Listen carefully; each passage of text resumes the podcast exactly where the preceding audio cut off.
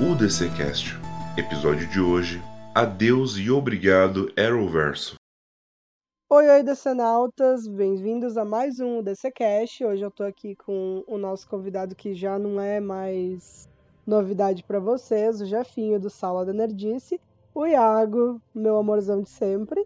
E hoje a gente tá aqui para falar do Arrowverse, da, das séries da CW, do impacto que elas trouxeram pro, pro universo da, da DC e o que elas vão deixar agora que elas estão acabando finalmente depois do, do cancelamento de Flash. Então, eu sou a Bruna, vocês já me conhecem. Eu sou o Jefinho da Sala da Nerdice e também sou cadelinha das séries da CW. E aí, Decinatos, estou aqui de volta. Hoje estou aqui para lembrar os pontos positivos, já que todo mundo só quer falar do que é negativo, né? e eu acho que já posso até, é, para quem não conhece o que é o Arrowverse, né? O Arrowverse. Ele se chama assim porque começou com uma, uma série do Arrow, né? Originalmente tinham alguns planos de adaptação de série de, do Batman e teve também um projeto cancelado do filme do Arqueiro Verde, né? Que era Supermax, né? Que seria ele preso com vilões e tal. E eu sei que isso, é, após Smallville, o canal CW, né? Tinha que. É, eles resolveram fazer um novo, uma nova série e tal, um pouco diferente, né? E na época tinha acabado de sair a trilogia do Christopher Nolan, do Batman, né? Essa ideia de fazer uma série do Batman, a, a, o projeto cancelado do Arqueiro Verde e essa vibe do, do Dark Knight, né? Do, da, da trilogia do Batman, do Nolan, influenciou criação de uma série é, do Arqueiro Verde numa pegada mais realista. E só que no, no, decorrer foram sendo introduzidos outros personagens, e aí foi se criando, é, foram lançando spin-offs, né, como The Flash e Legend of Tomorrow, e depois foram salvando séries canceladas, né, e aí foi se criando um grande universo. E esse é o Arrowverse, o Arrowverse, como você prefere falar. Eu acho que a gente para começar a desenrolar tudo isso, eu acho que é muito pertinente essa, esse lance do da própria série Arrow ter essa essa vibe Batman, porque eu acho que nunca enganou ninguém. Eu acho que ninguém assistiu aquela série pensando, nossa, isso aqui é o Arqueiro Verde. Sempre, sempre teve esse ar de Gotham sempre teve esse ar de universo do Batman. Não, eu pelo menos acredito genuinamente que ninguém nunca se enganou com isso, porque quem conhece o Arqueiro Verde dos quadrinhos sabe que o, o, a, o pique do humor dele é completamente diferente do que a gente tem ali. E, enfim, eu pessoalmente não assistia Arrow, uhum. não comprei a, a visão da série. Mas eu não, não acho justo condenar o universo inteiro das séries da CW com base nessa série. Porque, enfim, eu acho que cada uma elas têm temas e tons muito diferentes entre elas, né? Eu já fui ao contrário, né? Eu já comecei a assistir as séries da CW por Arrow, né? Foi a primeira série que eu assisti ali daquele universo. E vocês falaram um ponto aí sobre se parecer muito com Batman e tal. Eu, eu concordo plenamente, né? A gente tava vindo ali de uma fase é, final de, da era do Nolan ali na, na Warner, né? Finalizando a trilogia dele. Todo o universo que eles começaram a construir ali na primeira temporada de Arrow, você dá pra perceber muito que tem essa vibe Batman, essa vibe sombria e realista, né? Tanto que nem o, nome da própria cidade ela é igual a dos quadrinhos, né? Nos quadrinhos, o nome da cidade é Star City, né? Na primeira temporada, a série batizou a cidade de Starling City, né? É parecido, né? Mas eles acabam mudando mais pra frente tal, quando eles tentam fazer uma pegada mais quadrinhos, uma pegada mais leve, aí eles vão lá e mudam o nome da cidade, né? Mas pra gente ver o, o nível que tava, tipo, de ser sombrio e realista, a coisa mais pé no chão possível, bem na vibe do Batman, até o nome da cidade eles trocaram para não ficar um negócio muito esquisito, do que, tipo, colocar Star City, que ficaria meio, meio bobo demais. Essa vibe original aí do, de Arrow, ser mais pé no chão, de não ter poderes, de ser mais sério e tal. No começo eu fiquei assim meio é, incomodado, porque como eu já meio que já tinha esse personagem dos quadrinhos, eu sempre quero ver algo parecido, né? Só que na época meio que, tipo, eu vi o primeiro episódio e eu achei muito foda, porque, tipo assim, comparado com Smallville, que era a última temporada, alguns episódios eram bem toscos, bem toscos mesmo. Eu vi assim, caraca, agora eu vou ver uma série mais séria, mais. É, assim, tem esse problema de ser tipo Batman do Nolan, né? Mas é, agora eu tô vendo uma série boa mesmo, assim, porque eu, eu realmente gostei muito do, das primeiros episódios. Eu acho que na época o meu hype era muito grande, assim. Eu vi a série até o final, inclusive, e a série ela vai mudando, como o Jeff falou, falou, né? Ela vai aos poucos se aproximando, assim, do que deveria ser no início, né? Assim, uma adaptação de Arqueiro Verde. Só que, que, que nem a Bruna falou, né? Tem a, as comparações com, com o Batman, que é inevitável, porque o arqueiro no início, ele é um cara mais sério, ele não, não tem o, o a, a, aquele lado político que o arqueiro verde nos quadrinhos tem, né? Do, de ser socialista, ele é basicamente só um vigilante que não bate, né? Tipo, tá ali pra pegar bandido, entendeu? E no início, até, na verdade, assim, apesar da, dessa comparação com o Batman, tem até muita coisa de, de quadrinho ali. Só que é aquela coisa, é adaptar, só que de um jeito diferente, né? Tipo, tu pega uma ideia, só que tu passa pro live action, só que de um jeito completamente diferente. Porque, por exemplo, lá no começo ele começa não como herói, né? Mas ele tá lá meio, mais, meio, meio pela vingança, né? Ele tá é, punindo algumas pessoas que fizeram merda lá na, na, cidade, né? Seguindo uma lista que tem num caderninho que o pai dele escreveu. E isso é, é, de, uma, é de um quadrinho lá do, é, dos caçadores, né? Só que ao invés do Arqueiro Verde fazer isso nos quadrinhos, quem fazia isso era achado, né? Então, eles só fizeram alterar algumas coisinhas, mas tem muito assim, até tem muita coisa do quadrinho, só que é isso. A adaptação é isso. Ele sempre vai ter muita diferença. Mas é, apesar de ter temporadas ruins ali na frente, né? Terceira, quarta, acho que a, a sexta dá uma decaída também. Mas eu acho que o saldo, para mim, pelo menos, é positivo, né? Eu acho que é legal a gente. Uma coisa, tô falando agora de quando ela começou e das temporadas, eu fiquei aqui pensando se a gente for olhar, é, a, o Arrowverse começou ali na finaleira da, da trilogia do Batman, então era um outro tempo pro fã da DC Comics. Em termos de live action, a gente estava muito pobre, não tinha quase nada. E é interessante a gente pontuar que, por exemplo, eu lembro que na primeira temporada de Supergirl. Supergirl foi a terceira, né? Se eu não me engano. Veio Arrow, Flash e depois Supergirl. É.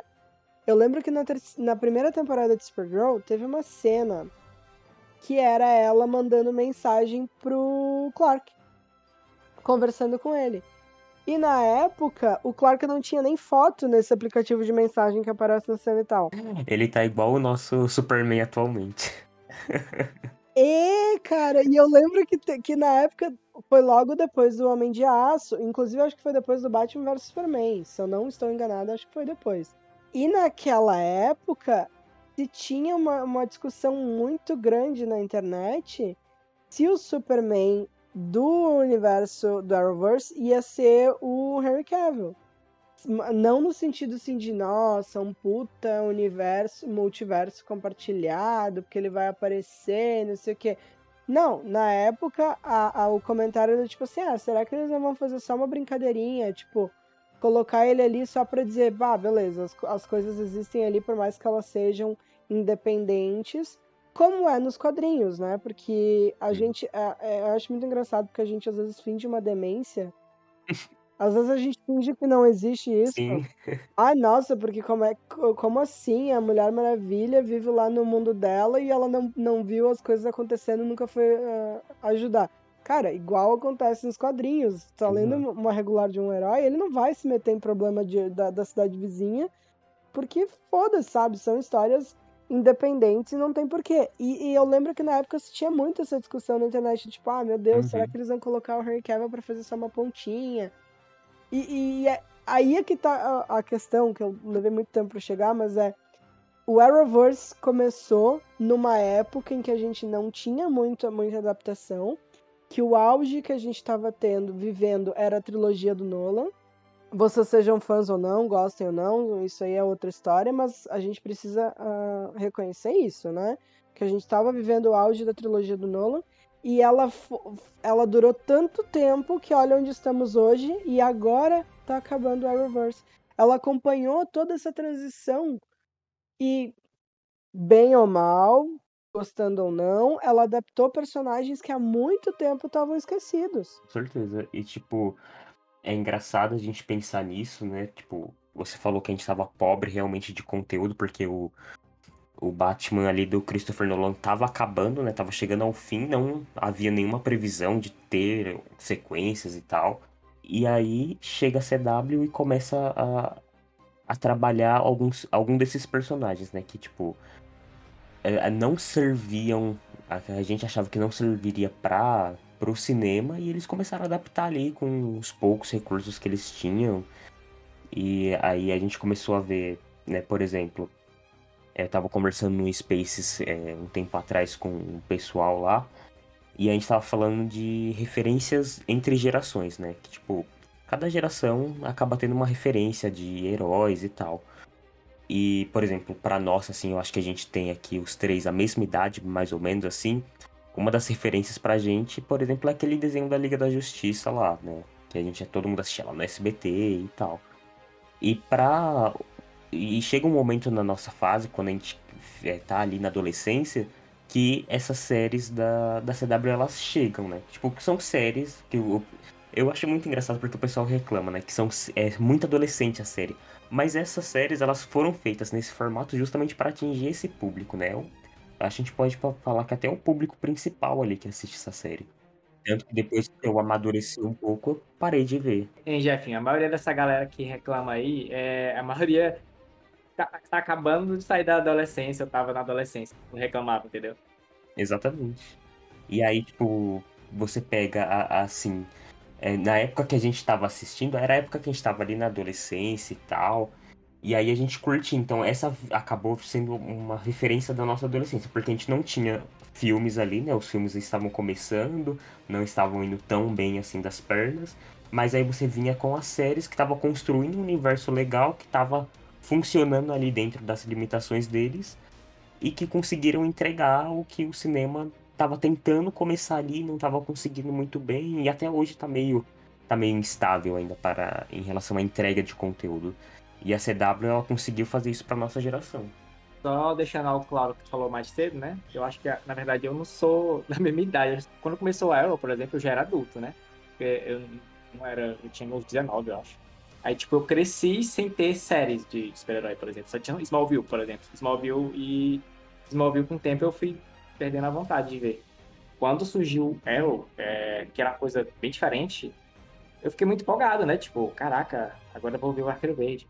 Aí depois anunciaram que ia ter o Flash. Aí eu fiquei muito louco. Caraca, dois heróis. Agora eu tenho duas séries e, e, e, as duas são no mesmo universo. Tipo, isso foi logo após, é, acho que o filme dos Vingadores. Mas mesmo assim, pra quem é fã desse nunca tinha visto isso, né? Foi a primeira vez, eu acho, que rolou isso. Aliás, a, a outra vez foi com o Supergirl e, e o Superman do, lá dos anos 70, 80.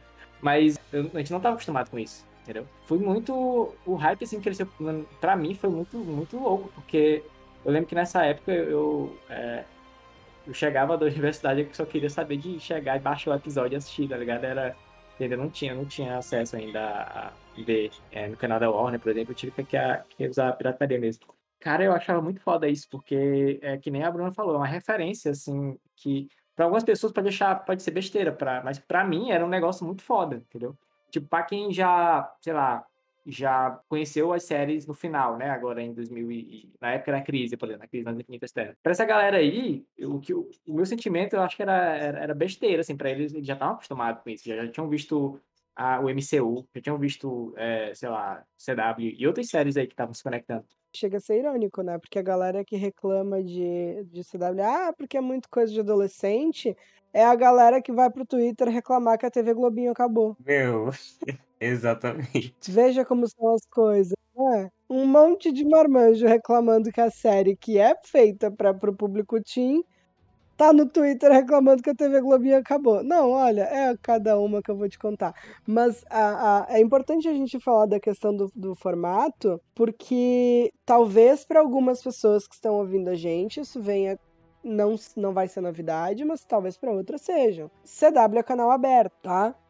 E além de ser um canal aberto, a TV americana eles têm as, a, a, esse tipo de programação que ela é feita de fato para pegar um público jovem, porque é um público que realmente assiste, tá? Inclusive, eu acho, achei sempre muito nada a ver essa. A galera comparava muito, é, sei lá, as séries do Arrowverse com as séries que estavam saindo na Netflix, da Marvel, né? A, da, da Marvel está saindo pela Netflix. Que são séries com formatos completamente diferentes para público completamente diferente, entendeu? Que saíam em, em, em, em, em mídias completamente diferentes. Então, é, é uma, uma, comparação que eu sempre achei. Sempre me, me, nunca fez sentido na minha cabeça. Não faz. De fato, não faz sentido. Tipo, se forem, sei lá, fazer a comparação de Arrow com Agente da Shield, por exemplo, eu acho que já faz mais sentido, né? Porque eram duas séries que saíam na TV aberta. Aham. Uhum. E tipo, é, eu tava ouvindo um tempo recente, tá, essa história. É, eu tava ouvindo um podcast desses podcasts maiores e tal. É, eles estavam falando da, das séries, falando. Chamou a gente de pequeno na cara dura, a gente convida e o cara vem aqui detonar a gente. não, é que eu não quero falar o nome das pessoas porque eu quero falar mal. Não, não vou falar mal, mas eu quero criticar uma fala deles em relação a, a séries, que é uma coisa que, por exemplo, o pessoal do DCCast tem muito mais essa sensibilidade, né? Fica aqui meu elogio. eles estavam falando justamente comparando as séries da DC e as séries da Marvel eles estavam falando que as séries da DC, eles não, eles nem queriam falar que as séries da CW eram séries de verdade, que eram séries boas e tal. Eles falavam que as séries elas tinham que seguir esse padrão da Marvel, etc. Que a série ela não, ela tinha que ter a cara de filme. Só que na hora que, que eu ouvi isso, eu dei um pause e falei assim, meu, como assim uma série ela precisa ter uma cara de filme? Não precisa. A série é uma série. Eu tenho uma coisa a acrescentar, talvez isso fuja um pouquinho do universo heróis, mas eu acho que, que é preciso ser comentado. O tempo que a gente está vivendo hoje, em 2022, quando se fala de entretenimento, de TV, de streaming, é completamente diferente do que a gente vivia 10 anos atrás. Exato, completamente. A gente não tinha nem streaming, tipo, é, a Netflix ali naquela época tava praticamente engatinhando, começando, nem tinha no, nas primeiras temporadas ali de, da, das séries. Exato. E assim, a gente tá falando de um tempo, porque literalmente, CW, 10 anos, que nem eu falei antes, ela, o universo da série de herói da CW é, andou, fez uma transição de uma era para outra. Ela pegou uhum. uma era de heróis e tá acabando agora em outra era de heróis. E daí, uhum. quando a gente fala de produção de TV, Gente, vamos, vamos, vamos colocar os pingos nos is. Game of Thrones, tá? Beleza, não é série de herói, mas é preciso mencionar. Game of Thrones mudou a forma como a gente assiste TV no, nesse sentido, como a gente assiste série. Não se tinha.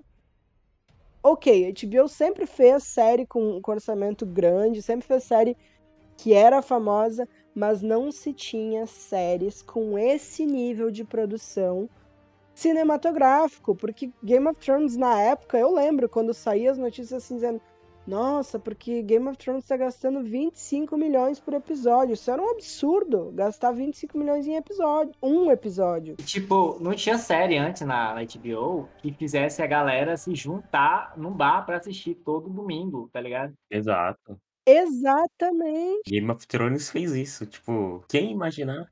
É, cara. Então, esse papo de, ah, mas série pra mim tem que ter nível cinematográfico, não vamos fingir que isso aí sempre existiu, porque não era assim. A gente foi criado assistindo DLC na TV. Uh, inclusive, eu preciso mencionar, o Iago falou antes de Smallville. Smallville era meio tosco, era. Quando terminou já tava, assim, sem dignidade? Sim, já tava sem dignidade. Ninguém aguentava mais. As pessoas já estavam quase escrevendo para Warner dizer, pelo amor de Deus, cancela que ninguém aguenta mais, que é um pouquinho quase como tá Flash.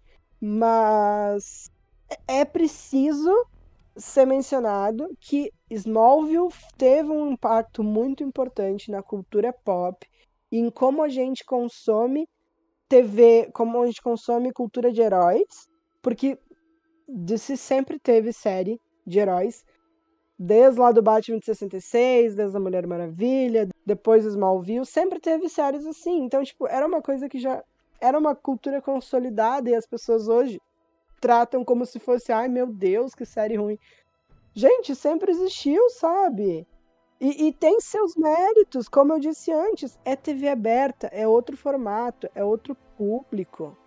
E, e, e mesmo sendo a TV aberta, a gente consegue enxergar essa evolução nas séries. É difícil a gente, claro, pegar The Flash ali, que já vai completar 10 anos ano que vem, e você, tipo, você comparar. Mas, por exemplo, se você pegar, sei lá, uma, as últimas séries que eles produziram, Bat, Batgirl, Batgirl não, perdão, eu tô traumatizado, é, Batwoman, é, Black Lightning, é, pegar até Stargirl, que também está passando agora na CW, o nível de produção é outro. É completamente superior. Tipo, Raio Negro, que eu acho que é uma das minhas favoritas ali junto com Arrow, cara, é, é surpreendente. Tipo, ela já tem um orçamento maior, ela já foi pensada de uma outra forma, não foi pensado igual Flash, igual Arrow. Tipo, eles fazem parte do mesmo universo, mas elas funcionam de maneiras diferentes. Eles foram é, encabeçadas ali para funcionar num formato, eu vou dizer aqui muito entre aspas que superior, né? Ele é, elas são melhores em níveis de produção. A gente tinha séries pensadas só para TV, e eu sinto que Raio Negro e Stargirl, elas são séries híbridas no sentido de que elas ainda têm um pé no, no formato de como uma série é pensada para TV, mas ela já tem menos episódios, já é aquela coisa mais voltada para streaming. Então, tipo, ela, ela é um meio a meio. Porque o fato dessas séries, lá no início, pô, uma temporada ter 20 e poucos episódios, vamos, vamos pensar racionalmente. O que que uma grande, uma grande empresa quer com uma série que vai durar 20 e poucas semanas? Ela quer que essa série fique muito tempo no ar durante o ano. Exatamente. Essa série vai ir pro ar toda semana, no mesmo horário, né, que é um horário nobre da TV americana, de um canal aberto, voltado para um público teen, um público família, e ela precisa ficar muito tempo no ar. Aí ela tem um hiato entre temporadas e volta pro ar de novo. Ou seja, gente, 22, 22 episódios é óbvio. Ela dura praticamente um ano. É, exato, né? Ela, tipo, ela começa ali é, vamos lá, elas começam. Elas costumam começar ali um pouquinho depois do, do verão americano, né? Tipo, ali no, no outono e tal. Aí elas têm um hiato bem grande ali pro final do ano. Tem sempre aquele episódio de Natal especial. Aí elas voltam ali em janeiro. Aí depois acabam tendo um, um hiato ali no, entre abril e tal. E aí quando você vê, tipo, tá, ela já tá quase finalizando ali. Então, tipo, elas são pensadas exatamente nesse formato, para durar quase o ano inteiro. É como se fosse, tipo, a, a, novela, uma novela pra gente aqui no Brasil. Só que a novela ela é exibida todos os dias, né? De segunda, de segunda a sábado, né? Eu acho que domingo não, nem tem novela, não sei, nem assisto mais. Mas ela é pensada, no caso, um episódio por semana, né? E aí, tipo, por exemplo, no dia seguinte, você já tem uma outra série. Eu lembro muito bem de estar tá assistindo de na época que saía, tipo, Flash, Arrow, Legend, Supergirl, que, tipo, segunda eu tinha que assistir Arrow, terça eu tinha que assistir tal, quarta eu tinha que assistir outra, quinta era outra. E aí, tipo, quando eu via, eu já tava finalizando, tipo, tava ali já em abril, já terminando uma temporada. Saudade dessa época aí. Aproveitando que a Bruna falou do, da, do formato, né? Isso do Raio Negro, ela literalmente ela dá para ver claramente que ela foi é, pensada assim para ser do formato, porque é, ela não só ela tinha menos episódios, como ela a distribuição dela fora da CW foi feita pela Netflix, né? E ela era lançada tipo uma semana depois que lançava, né? Tipo, ela foi feita realmente para testar, assim, foi um negócio que eu nunca tinha visto antes com outras séries da CW. É, exato, e tipo, se a gente imagina. É que assim, eu não tenho certeza, até me corrigindo se vocês souberem da informação. Mas eu acho que foi a primeira série é, que, da CW que foi distribuída, tipo, pro Brasil de algum, em algum formato que não fosse a televisão. Porque, por exemplo, eles não tinham essa preocupação com Arrow, Flash, Supergirl. Tipo, eles eram exibidos na TV americana, a gente dava nossos pulos aqui para assistir. E aí depois, quando eles já tinham dublado, que tava tudo certo, aí quase, tipo, quando tava lançando a outra temporada, aí eles começavam a exibir aqui no Brasil. Aí, tipo. DC da CW ou, ou das séries da DC? Séries da DC da CW. É, da, da CW foi só ela. É, da CW, da CW acho que foi ela, porque Titãs acho que já tinha acontecido é, isso antes. Já, Titãs já, já tava ok, mas eu acho que Raio Negro foi a primeira que foi isso. E aí você vê isso que o Iago falou, né? O nível de produção já era outro, né? Só que tem uma diferença. Titãs, no caso, ela foi lançada, ela, ela chegou toda de uma vez. Raio Negra ela é lançada uma semana após o lançamento dela no. Um episódio, no caso, por vez. Toda semana é lançado um episódio. Uma semana após o lançamento dela no CW. Só aconteceu isso com Raio Negro. Eu acho que a outra série que aconteceu parecido, só foi começar a rolar isso com Batwoman, na HBO é, Go, né? HBO Go. Mas antes disso, só Raio Negro mesmo. É, e se você for ver, até o nível de produção de, Bat, de Batwoman é um pouco superior. E aí você pega, por exemplo, as séries de agora, que agora a gente tem a HBO Max, né? É, Superman Lois tem um nível superior de produção, ela é distribuída para os outros países através da, dessa plataforma, é, assim como Stargirl do, do mesmo jeito, Raio Negro, né? Que já foi, mas ela fazia parte desse formato, Doom Patrol. É, é que Doom Patrol não é TV aberta, né? Ele já é do, dentro do streaming. Mas assim, essas últimas séries elas, da CW elas começaram a fazer isso, né? A distribuição começou a partir dos streaming, depois que os streaming começou a bombar e tal, eles começaram a utilizar esse recurso. E as temporadas foram se enxugando, né? Antes tinha Exato. temporada de 20 e poucos episódios, depois foi diminuindo. Por dois motivos. Um é o lance de que o mundo foi se adaptando, a forma como a gente se relaciona com o entretenimento mudou. Porque eu acho até que já teve um episódio do DCCast que eu falei isso.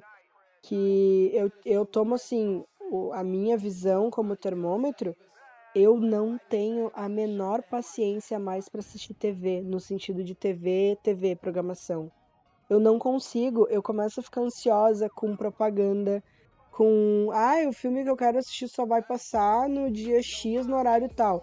Foda-se, não vou ver, porque eu quero assistir a hora que eu quiser, pausar quantas vezes eu quiser. Se eu quiser terminar outro dia, eu termino eu não tenho mais paciência para pro, programação de TV. E eu acredito que, que isso é meio geral, sabe? Eu vejo assim todo mundo falando isso. E, e as empresas precisaram se atualizar. Eles perceberam que manter uma série no ar por 20 e poucas semanas não ia funcionar mais, as pessoas vão cansando. Começou a ficar muito concorrido, muito conteúdo, todo mundo assiste muita coisa. Ninguém vai acompanhar uma temporada por tanto tempo, então eles foram enxugando, ou seja, enxugou menos episódios, mais dinheiro para cada episódio. Você falou esse lance da TV, eu super concordo. Tipo, esses dias eu, por acaso, eu parei sentei no sofá para assistir, e aí, meu, a gente é bombardeado com tanto comercial, mas tanto comercial que, que chega a ser irritante, que você fala assim, meu, como que eu assistia televisão, como é que eu assistia séries, assistia filmes nesse formato? É impossível você, tipo, assim, eu não costumo é só quando o, a produção é muito arrastada. Aí eu vou lá, pauso mesmo, mexo no celular. Mas eu não costumo pausar é, as séries ou, ou filmes, né?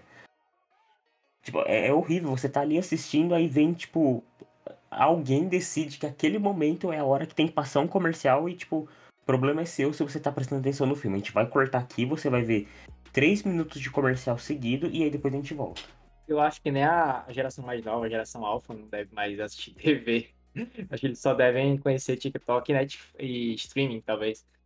Mas é isso, cara. É, o mundo mudou e as séries tiveram que mudar. Então, é, agora eu não sei nem o que, é que vai ser da, da TV agora em relação a isso, né? Eu mesmo eu não tenho TV aqui em casa. Dizer que não se assiste TV na minha casa. A TV da cozinha é domínio da minha mãe. E é notícia, é, é, Globo News e Globo. Minha mãe é a maior fã da Globo que existe. É, é Globo News e Globo o dia inteiro. Ela, ela acompanha o, os repórteres da Globo, ela sabe da vida deles, ela sabe tudo. Mas eu e os meus irmãos, que daí já é uma, né, somos mais jovens, é só pra streaming. A TV tá ligada, tá em Netflix, tá em, em HBO, tá em outras coisas, tá em YouTube. Programação a gente não assiste. E a questão de acompanhar, eu acho que ela vai além do formato no sentido de como ela é distribuída e ela invade o campo do conteúdo, né? A CW, ela fez uma coisa que eu sempre vou admirar e eu sempre vou elogiar isso, que é o ela aproveitou a posição em que ela estava. As séries da CW por serem séries de TV aberta, que tinham um público muito grande, tinha um público família e tinha um público jovem, que são cabeças que estão se formando, que estão aí ligadas no mundo, estão na internet o dia inteiro. Eles souberam muito bem aproveitar essa, essa posição deles, porque é uma posição de, de alta visibilidade, e colocar temas que sempre foram muito pertinentes, sempre foram muito relevantes, sempre trouxeram de debates interessantes. E, assim, não dá para enumerar numa lista só a quantia de, de momentos assim que, a, que as séries da CW tiveram. Eu lembro assim alguns que hum, eu mais gostei. Eu lembro da, da, da, discussão, enfim, do debate que girou em torno da sexualidade da Alex em Supergirl. Aquilo para mim assim é um ponto alto porque além de tudo vem da, de uma atriz que já era uma queridinha do, do, do pessoal que principalmente assiste TV aberta, porque era o pessoal que assistia Grey's Anatomy, ela já era favorita lá, aí ela migra pra Supergirl, as pessoas vão atrás, porque a gente faz isso, quando a gente gosta de uma atriz a gente vai lá assistir, e daí ela vem numa personagem homossexual, dá uma visibilidade muito legal isso, é necessário falar, né? Tipo, é necessário a gente falar sobre isso. Teve muita discussão sobre racismo com o personagem do John Jones. Teve. Acho que a quarta temporada de Supergirl. É a quarta parada. Que tem a discussão sobre armamento, né? Desarmamento e sobre xenofobia. Cara, essa temporada. E Sabe aquele. Meu, é um tapa na cara dos americanos, de verdade. Não, sabe aquele meme do só quem viveu sabe? É isso, uhum. sabe? Eu lembro que, que é toda semana assistir, e aquilo ali foi um período assim que a, a não que hoje a gente não esteja vivendo um, um período muito complicado politicamente falando, mas eu lembro que ali era muito, Sim. muito falado todo dia, o tempo todo, as políticas de xenofobia do governo Trump, de erguer muro, de, de, de dizer que o latino tem que ir embora, que não sei o que. E daí Supergirl fez o quê? Simplesmente meteu uma temporada inteira que a discussão era xenofobia. E, e o mais legal é que se a gente pegar a origem da palavra xenofobia, é no sentido de alienar alguém. E daí eles são aliens. E, e, e, ponto alto daquilo ali as pessoas assim, não, porque vocês têm que voltar pro planeta de vocês. E eles repetiam no roteiro da série as mesmas frases que o conservador babaca tava ali assistindo aquela série e tava vindo aquilo ali, sabe? As coisas que saem da boca dele. A CW fez isso. Ela botou muita gente para assistir a própria merda que fazia, para assistir numa série que é entre muitas aspas bobinha, sabe? Foi, foi ponto alto para mim da, da, dessa discussão é isso. De todas as séries, eu acho que do Supergirl é uma das que mais fez esse, esse trabalho aí de levar uma mensagem, de levar um conteúdo para dentro da, da casa da galera, né? As outras também tiveram seus momentos ali, mas meu Supergirl foi foi inacreditável, porque assim, eu lembro de ouvir de pessoas, tipo, que assistiam também, que começaram a captar isso aí e falar, não, a série tá muito militante. Aí você percebe que o negócio funcionou, entendeu? Que fala assim, o pessoal sentiu, então quer dizer que tá funcionando. Se aqui, se aqui chegou, imagina lá, né? O que não foi. E aí, essa quarta temporada que você falou, que é. é eu esqueci até o nome do, do, do vilão principal, Agente da Liberdade, não é isso? Não, isso aí. Ele já vem com um nome que é um, um ele é uma piada com o, o, conservador americano, sabe? Tipo. Cara, e foi muito. Foi muito. Eu elogio muito essa temporada, cara. Eu, eu sempre recomendo ela, porque assim, além da. da de todas as, é, as críticas muito boas, né? Tanto a xenofobia, quanto a, até mesmo os episódios que eles trabalham a, a, Indianal, né? Que é a a super-heroína trans, né, da, da, da, série, eles também eles fazem umas adaptações muito boas, assim, o, o Agente da Liberdade, ele, ele é um personagem que tem nos quadrinhos, né, só que ele não é exatamente um vilão, né, mas é, ele surge nesse, nesse cenário, onde é, tem pessoas é, que, um grupo de pessoas que tem essas ideias mais conservadoras e não concordam se eu não me engano, é com. São pessoas, são um bando de racistas que aparece e ele aparece como meio que parte desse grupo, né? Só que aí o Superman meio que acaba convencendo ele a ficar do, do, do lado, dos, convencer ele que é tudo errado e tal, e ele fica vira um super-herói depois. Mas é, nos, eles pegaram essa ideia, eles adaptaram também a, a entre a Foice e o Martelo, né, com a, com a que a uhum. apareceu lá uma versão da cara lá na soviética. Aí eles também usaram o, o como é os o Manchester Black também que que, é, que ficou muito bem adaptado também. Eles fizeram muitas adaptações boas. Eu, por mim, essa daí é a, é a melhor temporada. Eu recomendo é para quem estiver ouvindo. Assistir só ela, acho que dá certo. Assistir só ela que dá, é, que dá para entender. Essa, essa temporada aí, ela é muito, assim, preciosa, entendeu? E não só essa temporada, como a série em si mesmo, porque ela mesmo as outras temporadas também trabalhavam temas bem importantes a, ser, a serem debatidos, entendeu? É, eu lembro que até a sexta temporada, que muitos fãs não gostaram da sexta temporada, que é a última, né? Mas tem um episódio lá, que é o um episódio em que a, a, Kelly, que é a irmã do, do Jimmy Olsen, né? A Kelly Olsen, ela se, se torna a nova guardiã. Esse episódio, ela tem um texto muito bem escrito é, sobre representatividade negra que eu achei assim muito legal, assim, só que tem uma galera que não gosta desse episódio porque acha que sei lá, forçaram a barra com a, com a cara, mas é porque a galera não prestou atenção e muitas dessas pessoas que reclamaram disso são pessoas brancas também, então eles não sacaram algumas coisas da, episódio. É isso, Supergirl manda muito bem nesse quesito. Inclusive, quero fazer uma menção. Tu falou da Dreamer e eu acho que ela é um dos pontos mais altos da questão de como as séries da CW sempre tiveram esse, essa adaptação legal sobre pautas políticos sociais. E a atriz que interpreta a Nia Noll, ela é trans também, né, na vida real. É a Nicole Mendes, mas o que eu, o que eu queria contar para vocês, talvez alguns de vocês já saibam, é que a atriz, ela foi parte ativa de um processo que chegou até o, a, a Suprema Corte do Maine, lá nos Estados Unidos. Basicamente era um argumento de que as escolas do daquele estado, enfim, dos Estados Unidos, não podiam proibir que os alunos que se identificavam de um determinado gênero utilizassem o banheiro que é voltado para aquele para aquele gênero, porque isso seria transfobia. E em 2014 2014, se eu não me engano, se eu não, não tiver errado, acho que foi em 2014, a Suprema Corte concordou, deu, deu o, o, o veredito de que eles estavam certos e que as escolas estavam proibidas de proibir alunos de frequentar os banheiros do gênero que eles eram, que eles se identificavam.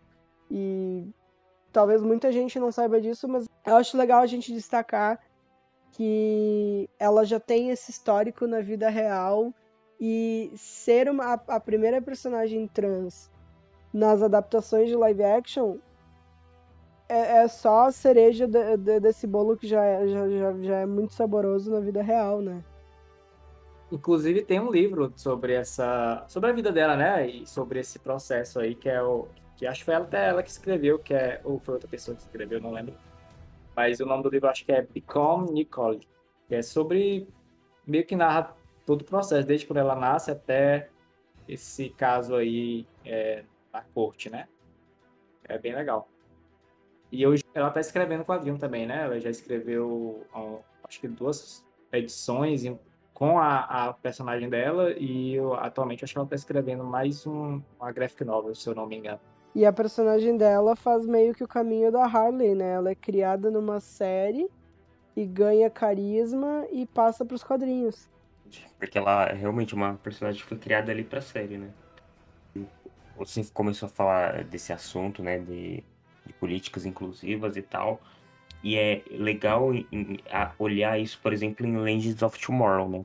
Porque Legends, ela começou ali com uma proposta, tipo, que, que é completamente diferente do, da onde ela foi parar no final, né? É, as primeiras temporadas ali, eu acho que as duas primeiras principalmente, elas se levavam muito a sério, elas tinham uma outra pegada, tipo, elas tinham o seu quê ali de comédia e tal, mas eu acho que a partir da terceira ou foi da quarta, eles começaram a abordar outros temas, você começou a ter uma, uma rotatividade ali de personagens, é, você mantendo ali, claro, alguns dos protagonistas, mas eles começaram a colocar alguns personagens chaves ali que meio que faziam, assim, que eh, conseguiam transmitir, conseguiam incluir pessoas diversas, né? Então, por exemplo, a gente tem ali uma personagem, é, se eu não me engano, de origem árabe, né? E você tem depois outro personagem é, que entrou antes, na verdade, foi a Vixen, né? Que aí tem um episódio totalmente focado nela, aí conta um pouco da origem dela, fala dos ancestrais, vai um pouco ali pra parte da cultura negra e tal. E, tipo, essa daí, apesar de eu não gostar tanto, mais pelo roteiro e etc., ela ainda passa. É uma das séries que consegue passar uma mensagem muito, muito bonita pela questão da, da inclusão, etc. E em Legends também rola algo muito legal em relação à representatividade LGBTQIA+, porque também tu tem é, uma personagem ali que é até original das séries, né, que é a Sarah Lance, né, surgiu em Arrow e depois foi pra, pra Legends, e ela nem era a, a líder no início, mas ela acabou se tornando a protagonista do, da série, né, Uhum. assim, a, ela é uma ótima repre- representatividade bissexual, porque tu teve o caso dela com o Oliver lá no, em Arrow, depois tu chega na, em Legends e tem o namoro dela com a Ava, que é um dos melhores relacionamentos que eu já vi, assim, é, de séries. É. Inclusive, é, a CW conseguiu fazer três ca- é, casamentos é, homoafetivos entre mulheres, né? Que foi um em Supergirl, né? Entre a, a Alex e a, e a Kelly. Outro em Legends, que foi entre a Eva e a, e a Sarah. E o terceiro foi na série do Raio Negro, que foi entre a Anissa e a Grace. Quase quatro, né? Porque se, se Batwoman tivesse continuado, a gente teria. Com certeza. Faltou pouco, hein? Nossa, que. Ah! Eu, eu, eu, eu preciso. Eu preciso comentar, tá? Que isso é uma outra coisa. Quando a gente fala da questão da transição, esse é um outro ponto. A gente vem de 10 anos atrás, onde não se tinha quase nada de representatividade e, e o pouco que se tinha não chegava ao nível de visibilidade e popularidade que essas séries têm. A CW meteu um monte de casal homoafetivo. Eu, como mulher bissexual, pra mim é muito legal. Por mais que algumas das séries eu não tenha assistido, quando, quando a gente faz parte da comunidade LGBT e vê essas coisas, é, é dá um quentinho no coração. Tá, beleza, estão colocando personagens desse tipo ali. Especi- especialmente Supergirl e Batwoman. Batwoman é mais legal ainda porque é a protagonista que é lésbica, né? Então já vem com outro peso. As duas protagonistas, e, e não só as duas protagonistas, acho que, sei lá, 60% do, do elenco, talvez. Porque eu acho que na, ali na última temporada que saiu, né? Acho que tinha, é, tinha vários já, personagens LGBT, no caso. Né? Já tinha a Kate, aí, aí depois apareceu a, a Ryan. Aí tu tinha a namorada delas, né? Que é, é a Sophie. Acho que ela é, é bi ou, é- ou ela realmente é homossexual. Ela é bi porque na segunda, segunda, terceira temporada ela tá noiva daquele cara lá que tá fazendo hora extra na série. Sim. Aí tu tem também outros personagens, como a, a Julia Pennyworth, né? Que ela, tu vê ela pegando algumas mulheres lá também, acho que a Kate e a, e a, e a Sophie. Inclusive a Sophie, não, a Sophie passou o rodo no elenco sáfico da, da- dessa série. Não teve gente que passou nessa série que a Sophie não, deu- Meu Deus. não tirou uma casquinha. Caramba, não sabia dessa não. Na terceira temporada teve o, o- a Montoya, né? René Montoya, e a era venenosa também. No caso, a René Montoya é lésbica e a, e a era bissexual, né? E tu de- tinha também aquela vilã, como é o nome dela? A, a vilã lá das rosas, que eu não lembro o nome dela. Então, e ainda tinha ah, uma, uma outra personagem que trabalhava pra ela, que era afim dela, então era, era cheio, era lotada, sério. Não, e, e sem falar que, por exemplo, no, no crossover, é, eu lembro que até rolou um, um caso entre a Alex e a, a Alex de Supergirl, no caso, e a, e a Sarah. Vocês se lembram disso? Nossa, memórias desbloqueadas. No casamento do, do Flash lá, eu acho. Do Crise na Terra X. Eu acho que foi, mas é tipo, ainda. Até é engraçado, porque no, no outro crossover, depois que elas se encontram de novo, o negócio ainda tá meio esquisito, assim, entre elas, elas meio que se olhando, assim, tipo, uma noiva e tal. Tipo, é, é muito, é muito legal ver isso, meu. Inclusive a galera ficava no hype, assim, caraca, o próximo crossover vai ter tal pessoa e tal pessoa e tal pessoa, quero ver eles se pegando. Até, até em Arrow, que era uma série mais séria e tal, entre aspas, tinha, existia que assim, Arrow ela, ela não tinha tanta representatividade em relação a- ao movimento LGBT, né? Até me corrija se, estiver- se eu estiver errado. Mas tinha ainda assim um personagem lá. Que eu, que eu me lembro, assim, eu não lembro. Ah, não, teve, teve dois, né? Teve o filho do Oliver e também teve o, o Kurtz, né? Senhor Incrível, que ele, ele foi introduzido como um homem gay na série. E sem, sem contar também a, Sarah Lance, que é de Legends, A ela própria. começou lá também, né? Ela É. iniciou lá Canário, né? No caso, não Canário Negro, ela não, não chega a ser. Muita gente acha que ela é Canário Negro, mas em nenhum momento ela é chamada assim. né? Mas ela, ela aparece lá, né? Como a, como a vigilante, né? Não, não, meu, eu falei, eu tô totalmente equivocado. Eu falei que Arrow talvez fosse a, a, a que menos tivesse, mas além desses dois aí, do, do casal gay, do que foi o filho do Oliver, que eu esqueci o nome também, e o Kurtz ainda tinha a própria. A Nissa. Nissa Algu, que era filha do, Ghul, que ela, ela Aí até Arrow, que eu tava achando que era, mas. E, e ainda continuando, acho que para fechar esse papo de é, LGBTQIA+, em Legends, voltando um pouco para Legends, tu teve a bissexualidade do Constantino sendo bem explorada, né? Então, Mostra ele ficando com a, com a, com a Sarah, mostra ele a história do ex, do ex dele, né? Que ele meio que teve que sacrificar. E tu teve também uma personagem assexual, a Spooner, né? Que era a Esperança Cruz. Legends tem muito disso, de usar personagens originais que é uma coisa boa, não é algo ruim. Que eles exploraram muito, muito bem, assim, da forma como ela se apresentou e tal, e fazia todo sentido, na verdade. Então, ainda teve também Raio Negro, que teve a, a- a- as duas que eu falei mais cedo, né? Que era a Anissa e a, e a Grace, né? Elas se casaram. Tu tinha também, é, deixa eu ver, faltando alguém. The Flash tinha alguém que era LGBTQIA+, que eu não lembro agora. Eu acho que.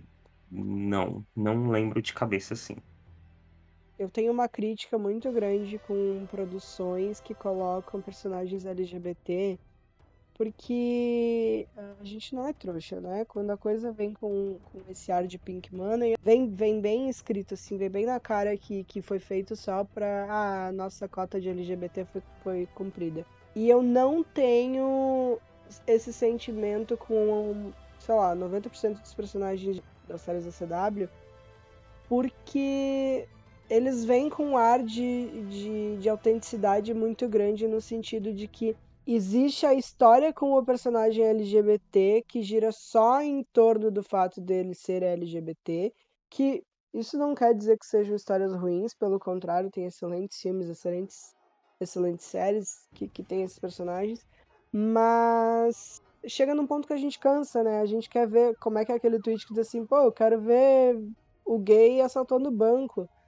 E ah, os personagens LGBT dentro de uma história de heróis, ele tem esse sentimento de que, beleza, às vezes vai ter que ser mencionado a homofobia, a transfobia, enfim, a LGBTfobia vai ter que ser mencionada em algum ponto, porque, de novo, ela é voltada para um público que esse tipo de assunto ele tem que vir um pouco mais didático, um pouco mais mastigado para essa galera conseguir digerir mas ele vem muito com esse ar de naturalidade. Por exemplo, tu pega a personagem da Anissa, ela é apresentada desde a primeira temporada como uma mulher lésbica, e isso vem com uma naturalidade muito grande, inclusive com a forma como ela se relaciona com a família dela. E acho que esse é o ponto pra mim, sabe? Quando vem com essa naturalidade que todo mundo trata como uma coisa natural que de fato é, torna muito mais muito melhor pro público que assiste aquilo ver aquilo e dizer pra que que eu vou fazer grande caso nisso? Eu sou órfã de uma série, eu não sei se vocês assistiam One Day at a Time no Netflix. Tinha uma personagem LGBT lá também. E eu lembro que uma vez a atriz que fazia essa série, que é a Isabela Gomes, ela postou um story bonitinho de uma menina que mandou para ela uma fanart que era a personagem dela de One Day at a Time abraçada na Alex de Supergirl. E as duas estão segurando uma bandeira LGBT. E dessa menina escreve embaixo: Ah, obrigado por fazer parte de um, um dos personagens que fez a minha mãe me aceitar como eu sou. Eu sempre achei isso uma coisa muito bonitinha, porque foi o fato desses personagens estarem ali acessíveis e de uma forma tão natural que as pessoas em casa começaram a, a, a pensar nessas coisas de forma diferente, sabe? Se a gente parar pra pensar, Supergirl fez muito isso com a Alex, até ela se assumir ali. Não foi algo que eles tentaram colocar ali só pelo Pink Money, né? Tipo, foi um negócio que foi trabalhado, que eles vão lá, eles constroem, eles apresentam e eles vão, eles continuam trabalhando aquilo ao longo dos episódios, ao longo das temporadas, não é algo que tipo aparece ali fez o que tinha que fazer, preencheu a cota, sai fora, não, não, não vamos mais tocar nesse assunto, né? E tipo, eu lembro que assisti aqueles episódios da Alex e tal, até os momentos dela em que ela tava é, tentando adoção, e aí depois ela queria ter filho e tal. Meu, foi. Foram momentos assim, tipo, muito marcantes para mim naquela série apesar da sexta temporada ser muito mal comentada pelos fãs, né? Ela tem esse arco que é da, da Alex querendo ser mãe, né? Que é ela adotando uma criança. E é uma das coisas mais legais que eu vi, assim, da série, eu acho, assim. A sexta tem, tem muitos momentos ruins, tem. Mas também tem uns momentos ali que são muito legais, cara, assim. É, acho que a, eu diria até que acho que os arcos da Alex são todos bem, bem construídos e bem trabalhados. E reforçando o que a Bruna falou, isso aí da Anissa é muito legal. Eu, eu já gostava muito da Anissa nos quadrinhos, né? Conheci ela do, das histórias do, dos Renegados. E na série eu curti porque eles não repetiram essa, essa, esse arco de ter que se sair do armário e a galera rejeitar e tal. Não, ela já tava ali e pronto. Precisou repetir. E a Anissa tava ali, ela, ela, ela, ela se torna super-heroína por conta própria. Ela enfrenta o pai dela, ela cria é, uma segunda identidade secreta. Ela, ela vira duas super-heroínas na cidade. É muito foda, tá ligado? Como ela é apresentada na série. E eu bato palmas, realmente, pra adaptação dela. Em termos de universo, é, é doido pra onde, onde ela começou e pra onde ela se expandiu, né? Que a gente vai de. Olha quantas cidades existem ali, quantas cidades eles precisaram adaptar falou até da, ali da, da adaptação de Entre a Foice e o Martelo. A CW sempre teve essa preocupação de trazer títulos favoritos dos fãs para dentro das adaptações. Claro que, salvo a, as proporções que aquele multiverso ali permitia, mas sempre foi adaptado. Não é à toa que, olha só, inclusive estamos numa polêmica essa semana sobre isso, mas CW adaptou Crise das Infinitas Terras, que é um dos arcos favoritos do, do, dos leitores de quadrinhos. E eles bateram no peito e disseram: não, a gente vai fazer, ponto. E fizeram. E foi elogiado. Inclusive, eu, eu é o meu arco favorito, né? Minha, minha saga favorita. Eu, por exemplo, eu fui da, eu era essa galera que, é, dessa galera que não concordava com a adaptação disso, porque para mim é, é coisa que não dá para fazer. É uma saga muito grande, cheia de personagem e tal. Só que assim, a gente, eu já tô no, no, idade que eu já entendo que é, é tem muitas limitações para adaptação, cara. Ainda, ainda mais a Warner, que vive barrando personagem e, e outras coisas.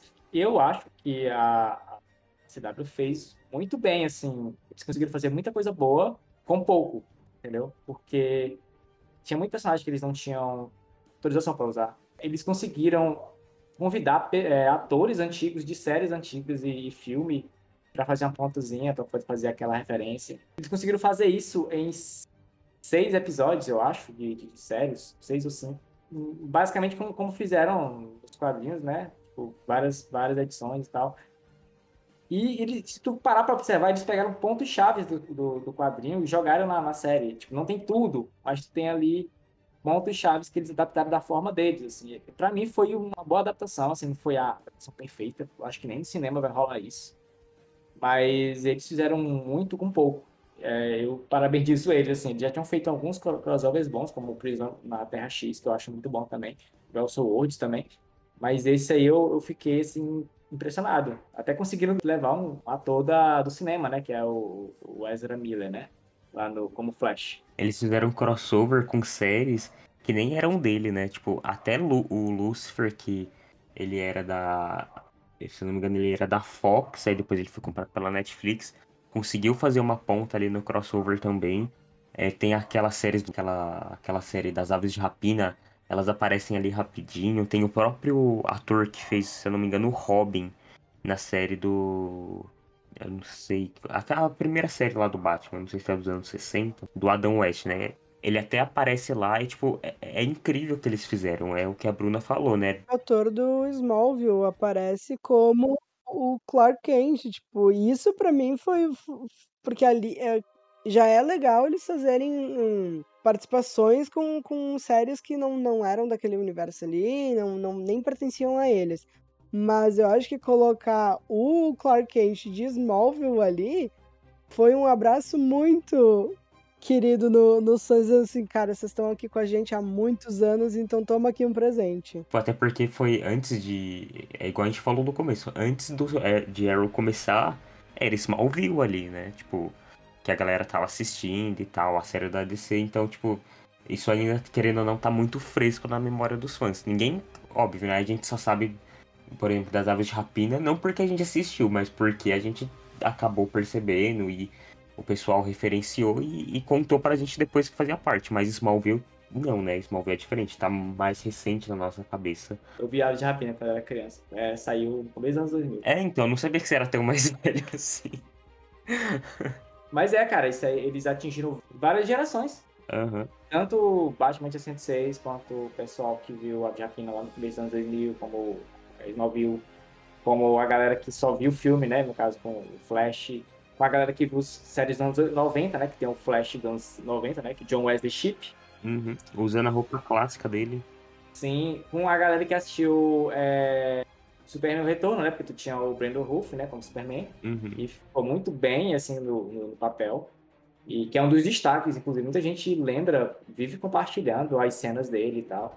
Eles fizeram um negócio bem legal mesmo, assim, assim, no que diz respeito a fanservice foi um dos maiores fanservice que eu já vi, assim, é, de super-herói. Completamente.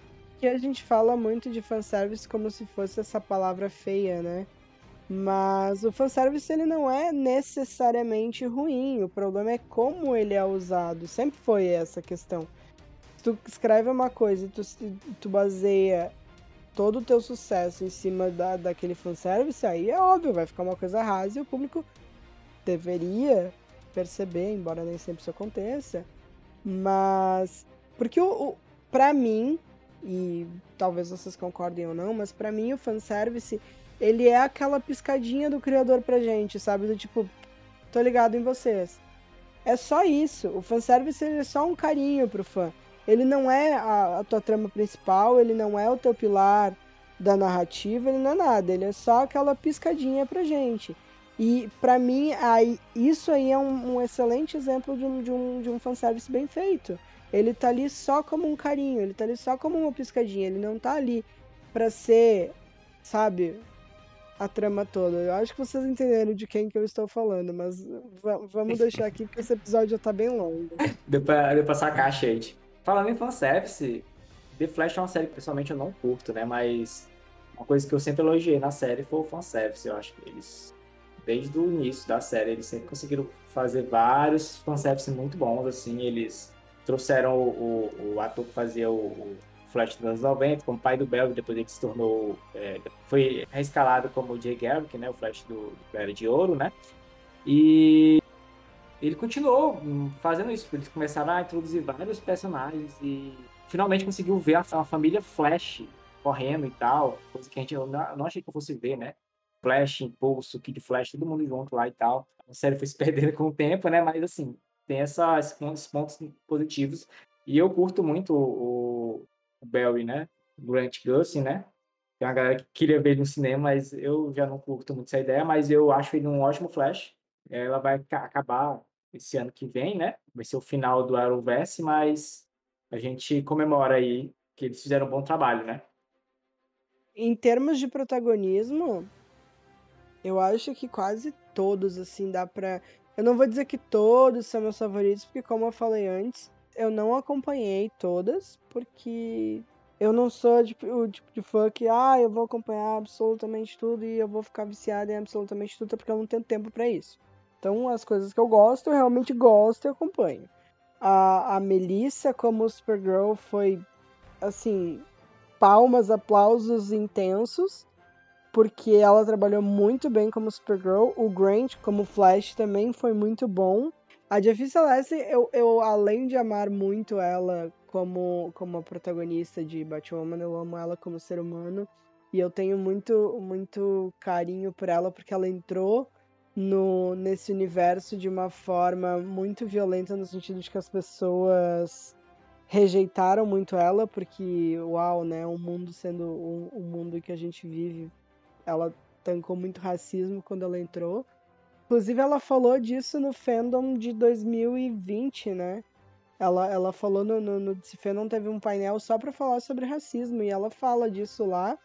É uma pena que, a, que ela não tenha podido mostrar mais o potencial dela, porque ela estava indo muito bem como protagonista ali.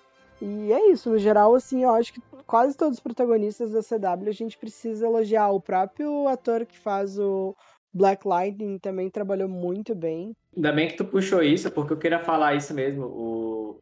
Tanto em Batwoman, né, como em Raio Negro, eles trabalharam muito bem temas relacionados a racismo, né?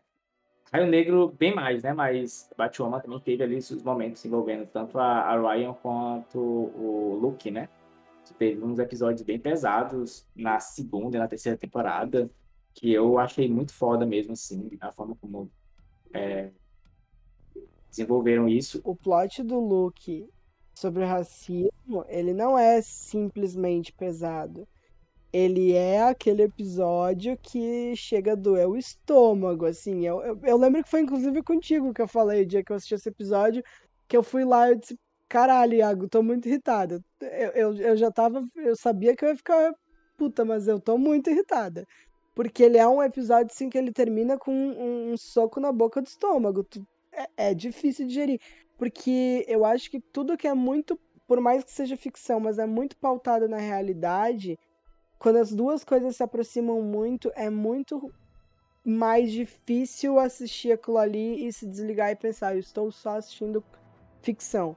E esse episódio, como ele foi ali na época do, das manifestações do Black Lives Matter pelo assassinato do George Floyd, ele tem todo um outro peso que é muito difícil de, de digerir.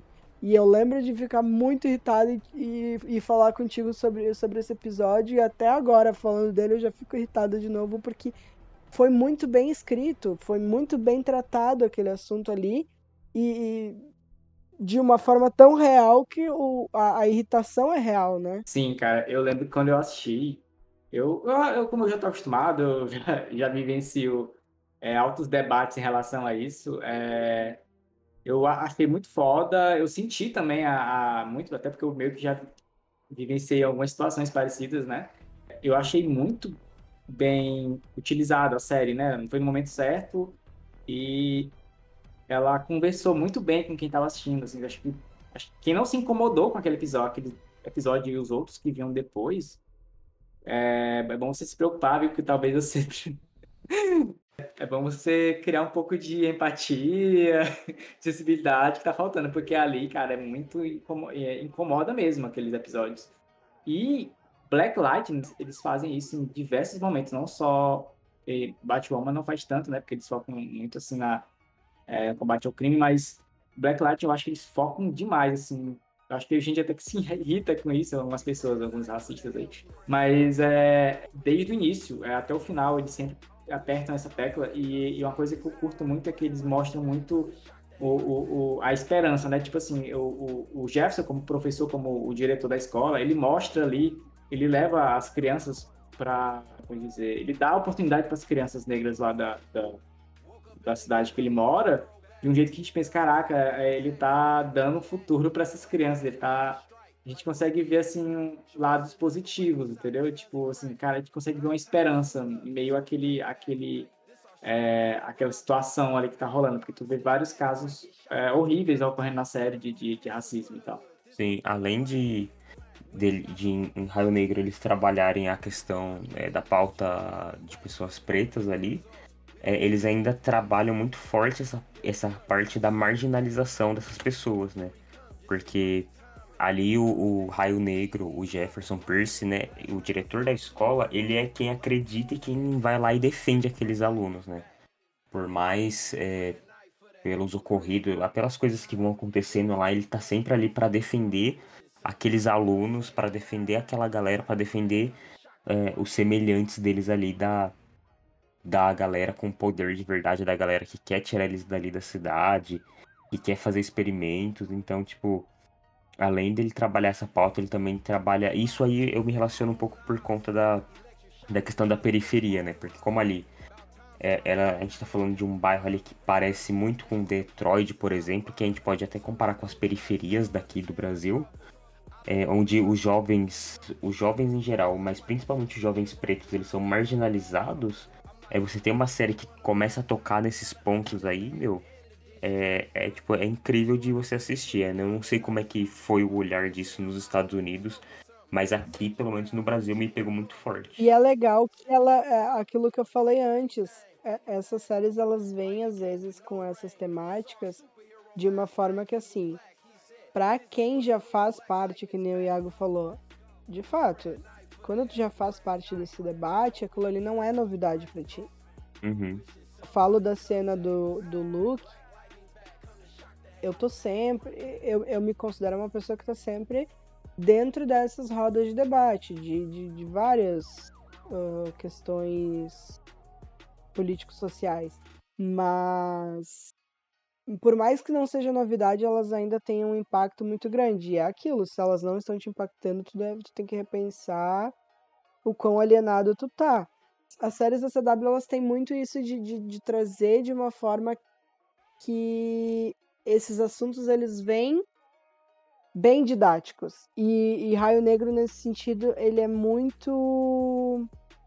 Eles fizeram muito bem isso, porque eles trazem tanto a pauta da marginalização, tanto a questão da, das drogas, de que certas drogas são colocadas nesses bairros de forma pensada, aquilo ali é arquitetado dessa forma, é um sistema que ele se, se autoalimenta, né? ele se retroalimenta, mas também tem a questão de que é, apresentou cultura negra.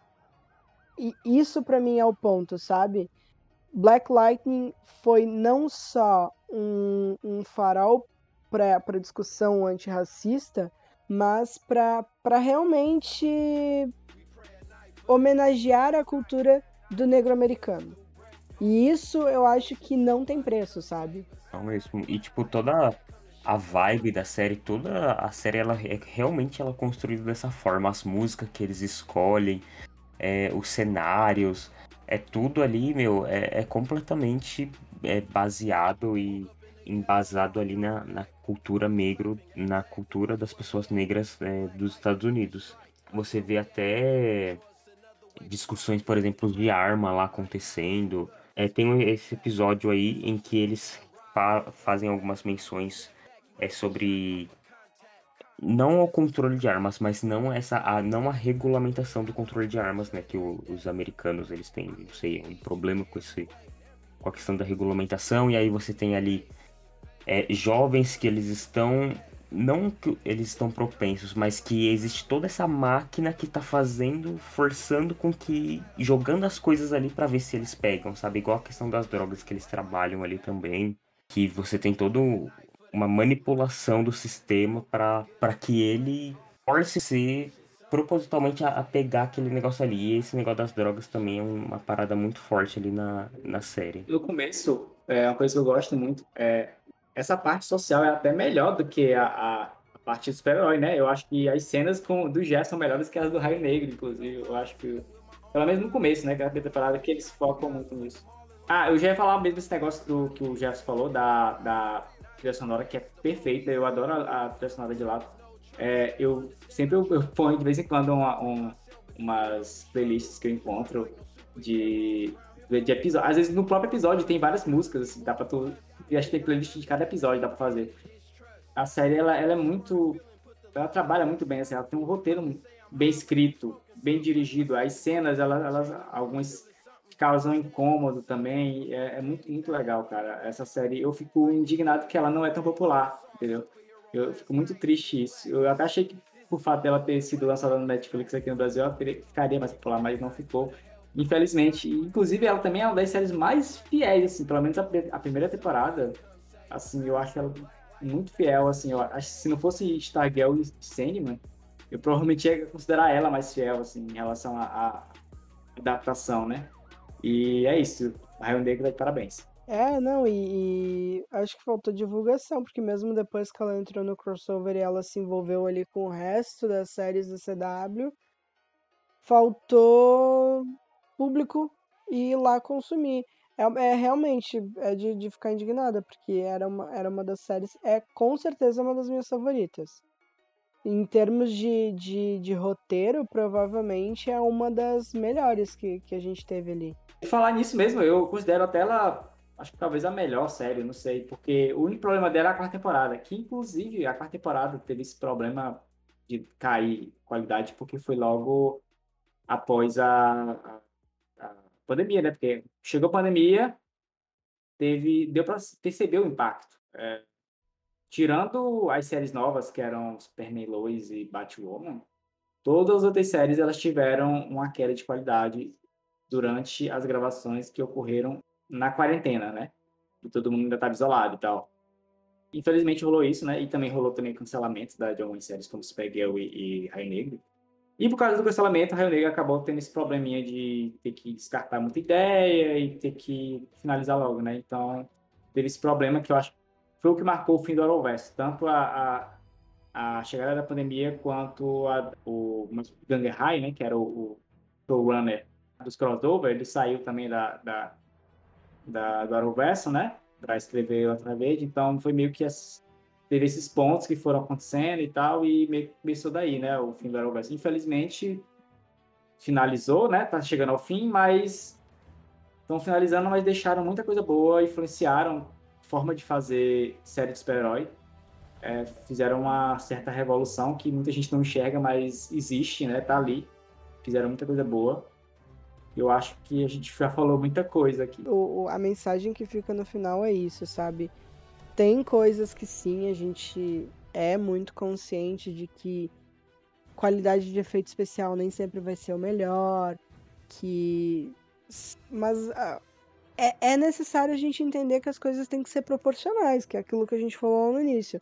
Estamos falando de séries que são de TV aberta, para um público jovem, para um público família, então elas precisam seguir um, um, uma proporção. Não é cinema, não tem intenção de ser cinema e não é comparável com cinema. Dentro de, dessas limitações, a gente sabe que, que, beleza, tem certas coisas que não foram bem lidadas, mas por outro lado, tem muita coisa que foi muito bem feita. E eu acho que é esse o, o, o legado final do Arrowverse. Tudo aquilo que eles conseguiram trazer, o, o, momento em que eles pegaram e o momento que eles estão largando o mundo de, de super-heróis, eu acho que é essa reflexão que fica. aí. Tu falou do CGI e muita gente deve ter se perguntado.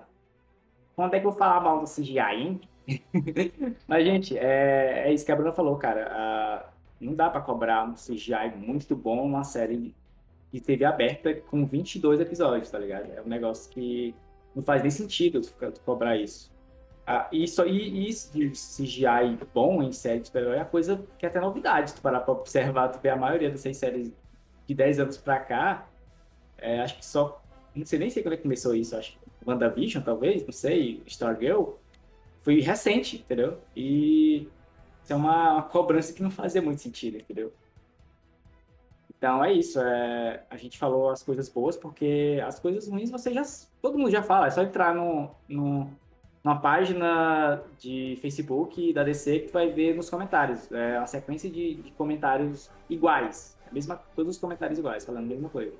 É, ah, se já é ruim. Ah, abandonei a série na primeira temporada isso ainda existe, não foi cancelado, é sempre essas mesmas mensagens. Inclusive, eu, é, existe um fenômeno na internet que eu não compreendo, que é pedir cancelamento de coisas que tu não assiste. Se tu não assiste, por que, que tu te incomoda se a série existe ou foi cancelada? Sabe? É, tá sobrando tempo pra essa galera reclamar. É. Eu não entendo esse fenômeno. Tu não assiste a série. E daí se ela foi cancelada ou não, caramba? Por que diabo você tá pedindo cancelamento de uma série que você não assiste? Pois é. Ou tu assiste na, na, na encolha e tá aí enchendo o saco dos outros. Certeza. Mas é isso, a CW ela fez o que pôde com os recursos que tinha disponíveis no momento e, tipo, é, realmente não é comparável. É, eu acho que até é bom a gente não ter entrado nesse assunto CGI porque não faz sentido, não tem que ter é, a mesma qualidade de cinema em termos de, de CGI, porque não tem, a gente tá falando igual você falou, Bruno. De, são 22 episódios, é muita grana envolvida. Você tem um, um espaço de tempo ali para você entregar o material que é relativamente curto. Enfim, por N razões, não há necessidade de você ter esse, essa comparação, esse mesmo nível. Até porque não se pagaria isso, né? Eu sou muito grato a CW porque ela me fez gostar de personagens como personagens que eu, eu nunca pensei que iria gostar, personagens que eu nunca pensei que iria ver em uma adaptação ou conhecer um pouco da história. E a CW ela conseguiu proporcionar isso, isso pra gente. Tipo, numa época que assim, a gente tava carente de conteúdos da DC, que o universo no cinema não tava dando certo, tava capengando, as coisas estavam estavam, meu, é, meio que se tentando se moldar ali ainda. E aí vem a CW construir aquele universo, vem, faz crossover, é, apresenta outros personagens, enfim, e, e, constrói todo um universo aí que tá se encerrando agora com 10 anos, que fez muita coisa enquanto o cinema ele acabou não conseguindo chegar aos pés, né? Não conseguiu chegar é, no mesmo nível por N, N motivos, mas eles conseguiram entregar isso pra gente, enquanto, é, por exemplo, a gente não, não conseguia assistir isso de outra forma, ver os personagens que a gente gosta nas telonas, né? A gente via ali na televisão. É, nas últimas notícias que tem saído sobre o universo da DC no cinema, é que a gente vai ter finalmente um DC Studios, que a gente vai ter né, o nosso próprio Kevin Feige ali organizando o universo. Mas eu gostaria que, por exemplo, o Greg Berlanti, que é uma das pessoas que encabeçou todo esse universo da CW, o Mark Guggenheim também, que também foi um dos produtores principais ali das séries, eles seriam, para mim, opções viáveis de que tem noção de como é construir um universo ali. E eu acho que sim. Vocês podem até discordar, mas é, se eles conseguiram construir muito com pouco, eu não sei do que eles fariam pela gente em, nos filmes, por exemplo. Eu acho que eles construiriam coisas incríveis. Né? Ah, não só em, em, em ter alguma uma coisa legal de quadrinhos para ver, mas também em relação ao conteúdo que a gente veio falando aqui, em relação a, a, a críticas sociais, a, a é, explorar e adaptar um mega evento dos quadrinhos. Eu acho que, por exemplo, são duas pessoas aí que eu gostaria de muito ver nesse comando aí, ou pelo menos contribuindo para que o universo dos cinemas é, funcionasse tão bem quanto o universo tele, na televisão funcionou. Eu concordo, é, eu acho ele uma boa ideia, uma boa escolha, e eu digo mais, é, ele só, o, no caso, o pessoal que estava envolvido no Arrowverse, né, o Berlante e o Guggenheim, eles só não, não fizeram mais porque eles não tinham permissão. Porque eu acho que se deixar, desse permissão para eles dois, para a galera ali da, do Arrowverse, teria a Liga da Justiça, teria todos os personagens ali. Sim, você vê, tipo, que é, muitas vezes ali a gente, sei lá, a gente ia ver alguma coisa de Esquadrão Suicida, e aí a gente ficava sabendo, ah não, a Warner não deixou porque tem planos. Aí a Amanda Waller, mata a Amanda Waller na série. Ah, a Arlequina aparece de costas ali, mas ela nunca mais vai aparecer. Lanterna Verde? Não também. A gente quer o Batman, não vai ter também o Batman. Então, tipo, mesmo com um monte de nãos, com, com tudo indo contra eles, eles ainda conseguiram ir lá entregar. Mesmo a galera falando não, tendo corte e eles tipo, tendo que se virar nos 30 para entregar algum conteúdo pra gente, eles foram lá e conseguiram fazer. concordo com vocês. Eu acho que no, no fim o que a gente precisava falar foi falado. Quero ouvir a opinião de vocês que estão ouvindo, se vocês concordam com a gente ou não. Se vocês vão vir aqui só pra xingar a gente, dizer que o CW é uma merda, não escanse, porque isso a gente já lê online todo dia, não, não precisa se, se repetir. Mas, tirando isso, eu, eu realmente quero ouvir a opinião de vocês, nem que seja para discordar dizer, não, porque a melhor série era X, porque a melhor série era Y. Sabe, eu, eu gosto de, de ouvir a opinião de vocês, a gente sempre vai deixar uma pergunta, uma enquete aqui no, no, na plataforma se vocês estão ouvindo a gente pelo Spotify. Uh, como sempre, os links para os nossos perfis estão aqui na descrição do episódio. E se possível, se vocês gostaram do nosso trabalho, deixa aqui as cinco estrelinhas, porque isso ajuda a gente a ganhar visibilidade, a ter esse feedback de vocês, subir no, no, nos tops, ganhar mais cabine, ser, ser chamado para umas coisas mais legais. E acho que é isso, galera. Muito obrigado por serem guerreiros, ouvirem a gente até aqui. E até o próximo DCCast.